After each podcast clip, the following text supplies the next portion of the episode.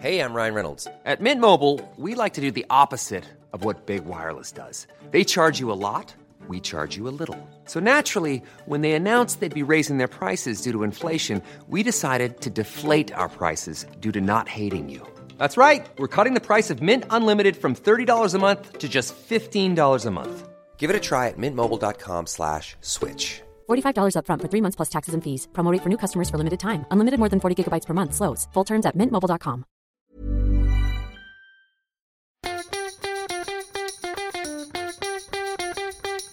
From Barangaroo Studios, the AusBiz COB is the key stuff you need to know about the day in business and finance. Well, hello, hello. It is the 13th of July. This is the COB, the stuff you need to know about the day in business and finance. Cara Ordway is here with me. Cara, I was on air to finish this session. I didn't actually take note at the time that it was a photo finish for the S&P ASX 200, but it was a negative one. I mean, losing one point. Yeah, if you look to the chart for today, it was a pretty negative one, wasn't it? Yeah. The trend was definitely the friend to the downside. It was pretty much from 11 a.m., just trickled lower, and as you said, yeah, finished in the red. So this is uh, the close, I should say, is brought to you by markets.com. And uh, if we take a look at where the real pain did come through, it was the big banks. CBA down by seven tenths of a percent. Now bucked that trend there, putting on a quarter of 1%. Uh, but you had BHP, the big miner, off by close to six tenths of a percent. But again, a mixed picture because you got Rio So and mixed. Fortescue up. Yeah, FMG up uh, nearly 2.5%, uh, but really very mixed across the board. Real estate, a lot of red on the board. Healthcare, CSL finishing in the green, up around 0.18%. If we take a look at some of the market winners, uh, look no further than Nearmap after upgrading, raising its outlook, and that did really good things for its share price, up by about 14%. Because don't forget, we're heading into reporting season, right? So we're getting some of these upgrades and uh, downgrades. Incitec Pivot had a good day. NRW Holdings Orocobre, a bit of news associated with those ones. On the flip side, though, if we want to just be fair and round out the conversation, uh, we did see A2 Milk, uh, Platinum Asset Management, I should say, the worst performer after it updated on funds under management, Whitehaven Coal, Challenger, and Charter Hall. Yeah, Plenti was another one that finished in the green. They just released some results in terms of uh, number of loans that they're going. They're focusing on the personal side. Uh, a lot of those bank customers, traditional bank customers, they're capturing there. They're focused on renewable energy and the automotive space. So some good numbers for them as well. And I spoke to the CEO this afternoon, so check that one out. Yeah, that would be good. Um, listen, to end the day, well, I'll name drop as well too. We had uh, Henry Jennings from Marcus Today. He gave us a buy, hold, sell. If that is your bag, you can access that via the show notes. But also attend the day, um, more significantly here in Sydney, we did have an announcement from the Prime Minister Scott Morrison and uh, the New South Wales State Premier Gladys Berejiklian that more stimulus is on its way for businesses and for uh, workers impacted by this latest lockdown in Sydney, which you know, you got to think it could potentially be extended, and uh, we'll watch for some of the commentary when we get the jobs data out later this week, because you know that that will help sort of form the view of where it goes to from here. Yeah, I'm not sure it will be included in this No. one, but certainly it'll affect, you would have thought, the consumer confidence numbers out this week. But yes, long term, you would think that this lockdown is going to be extended, uh, and certainly it will have an impact on, on what we see in those numbers. Yeah, um, I had a good chat with Sarah Hunter from B Oxford BIS Oxford Economics later in the session. Um, again, it comes down to vaccination rate, but she's keeping a very close eye on what the situation unfolds like in the UK because, of course, they are uh, relatively max mass vaccinated. They've broken, she said, that link between COVID and hospitalizations already, but she said we still don't know what normalization looks like, even anywhere in the world, really. Yeah, the number of cases that are coming out of the UK are still absolutely insane. And you would think after the weekend Yeah. that was with the football that they are going to increase as well. But they're a test case, right? The rest of the mm-hmm. world are watching them very closely. And I always find it interesting because we forget, I think, here is they want, if there's going to be another wave, they're going to see this spike, they want it to happen in the summer months as opposed to the winter. Because you know, we see what happens Yeah. when everybody's Yeah. a little bit under the weather and uh, the Delta strain gets out. But uh, to put a positive spin on, you know, what is a very serious situation for many, many people in the greater Sydney area in particular, we spoke with Jun Bei Liu from Tribeca Investment Partners So she's looking at companies that have been impacted by lockdowns for potential buying opportunities. So if you'd like to get her six lockdown stocks, you can do so via the show notes.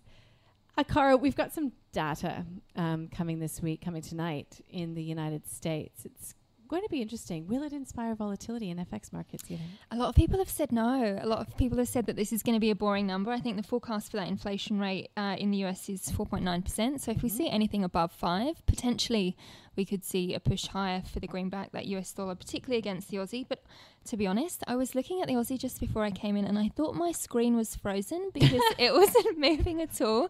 So maybe that sums up how quiet and kind of a nothing session today was, is that it's just sit and wait until that number comes out. Yeah, we kind of feel like that in general, I think, in the market right now. Had a chat to finish the day with uh, Tim Edwards from S&P Global in London.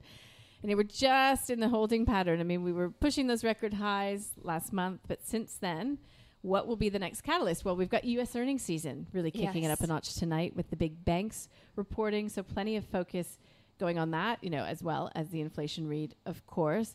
But again, it's got me thinking about reporting season here with some of the uh, the upgrades that we're seeing coming through. We spoke with Kyle Macintyre from Firetrail about his reporting season watch list. He's always good for a chat. Um, and some stock specifics as well. So if you like that, if you're as excited about reporting season as I seemingly am, you can listen to that one to get you prepped. But yeah, it's going to be so interesting to hear what Australian companies are saying about wages, you know, and about finding help and uh, input, costs. Yeah, I tell you what is exciting at the moment: the M and A activity that we're seeing in Australia. Um, of course, Youfoodz bought today by HelloFresh um, out of Berlin, but there's just so much activity going on. This afternoon, I spoke to Luke Laretive from Seneca Financial. He had two other targets in mind, so take a look and a listen at that one. He thinks they might be on the cards for a bit of a takeover, and one beneficiary as well. So three stocks that he's watching in that M and A space that might be the next go. We're good at teasing people, aren't we? Um, we'll give you some information. We'll actually let you listen to the experts now with Koshi's series that he's doing on life changing stocks. I always feel like we should have some sort of a special effect when I say that. A little jingle. Yeah, because he's talking about, um, you know, companies that will potentially be, you know, 10 baggers, whatever they call them, like ones that can actually change the trajectory of your investment and your portfolio. So he spoke today with Gary Glover from Novus Capital and he spoke with Howard Coleman from Team Invest. Let's take a listen to the companies that they picked. So I've I've sort of tried to work backwards here. I've looked at um, what sort of ingredients are, are present in in the big winners historically, and try to see if I could find one that had some of these or, or a few of these ingredients. So I've come up with uh, Playside Studios, which is PLY is the code. I honestly don't know a heap about the stock. What I do know is that it develops video games in Australia, which meets one of our criteria is that to be a new product service or something like a new catalyst. So it's a new business there. Um, they also collaborate with Disney, Pixar, Warner Brothers, Nickelodeon. So they, they basically collaborate with the with the with the big names sort of in in that um, industry.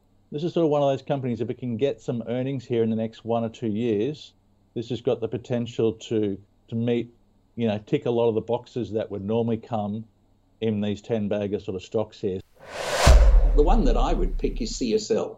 And CSL has turned, in my own portfolio, uh, every $100,000 into more than $1 million in that period of time, and obviously for many of our other members. And if you look at it going forward, the population in the developed world is aging, which means there's more and more need for all the products that CSL um, produces. So they've got a combination of two things going for them more requirement for their products, in other words, greater demand, Yep. and more products that they can get out of each litre of blood that they acquire or purchase. I can expect it'll be a wealth winner in the next decade. So, you want to change your life? Playside Studios, PLY is the ticker code, and good old CSL, CSL being the ticker code there. So, if you'd like to change your life, you can catch up with all of that series. Uh, it's on the website, or you can listen to the podcast as well. Hey, what else was floating your boat today, Cara? I had a really interesting interview actually with Tim Johnson from Apollo Capital. Now, the topic that we were talking about was forks when it comes to crypto. So there's a new fork happening for Ethereum. It's called the London fork. What, what I know I can see your face being confused. I was the same. So basically, it's it's when there's a change in protocol or, or a, a divergence in direction that the blockchain could go in, Uh-huh. and so they need to divide the coin. So it's either a hard fork or a soft fork. And this one's going to be a hard one. So it's basically the coin splitting. It's you know, it can it can be quite controversial in terms of it. It causes volatility and and you know arguments within those diehard fans of the coins. But it's Mhm. basically a different direction that Ethereum's going to go in. And yeah. Does it impact the value? So he said it does sometimes because it does cause controversy, as Mhm. I said, and you s- sometimes see a lot of volatility, and it, it dilutes it. It- Yeah, yeah, it dilutes the value sometimes. So definitely, it's one to watch. I will listen to Yeah. that because again, you know, I feel like there's just always new stuff to learn in that space, that isn't DeFi there? space is just mind-boggling, Yeah, and every really time I do an interview, I'm just fascinated by what's going on in that space. Yeah, and you can go down rabbit holes as well. Oh, totally. Yeah. and usually I'm, you know, hitting up Hari in our office uh, and uh, saying, Hari, what does this mean? He's our uh, DeFi guru in the office. I mean, uh, unofficial or unprofessional, I should say, but still always worth a chat. Good old Hari. Uh, so it's all about consumer co- uh, consumer inflation, I should say, in the U.S. tonight. I think it's worthwhile we mention the business confidence report that was came through here today uh, from the NAB. It's monthly, and it did retreat, but it retreated from record heights. So there still is quite a lot of business confidence and and uh, conditions being displayed out there. Yeah, and quite often when we see these lockdowns, that those confidence numbers do snap back very quickly. Um, I had a chat with Tony Morris from Bank of America uh, this afternoon, and he said exactly that that things Yeah. snap back quickly. So even though we will see a drop in that consumer um, confidence number and business confidence number, um, once we come out of a lockdown, it should be a quick road to recovery. And uh, just before we go, uh, mention of China data. So we saw some pretty strong international trade data. In fact, it topped market expectations. In U.S. dollar terms, export growth accelerated to 32% on year. Uh, look, obviously that's coming off base effects from the pandemic, but still, uh, at least CBA is saying that it has eased, this data point has eased concerns about a sharp economic slowdown. Um, they're remaining resilient, but you know, again, we've got to we've got to cycle that that pandemic impact. Um, but yeah, that sets us up for Chinese GDP that comes later this week as well. Yeah, exactly. But as you said, all about those inflation numbers in the US tonight, you would think that would drive equity markets and then in turn our market in the morning. And US earnings, don't forget about that. Looking forward to all that's to come. Hey, I'll have a chance to chat with you tomorrow, Cara. Sounds good. See ya.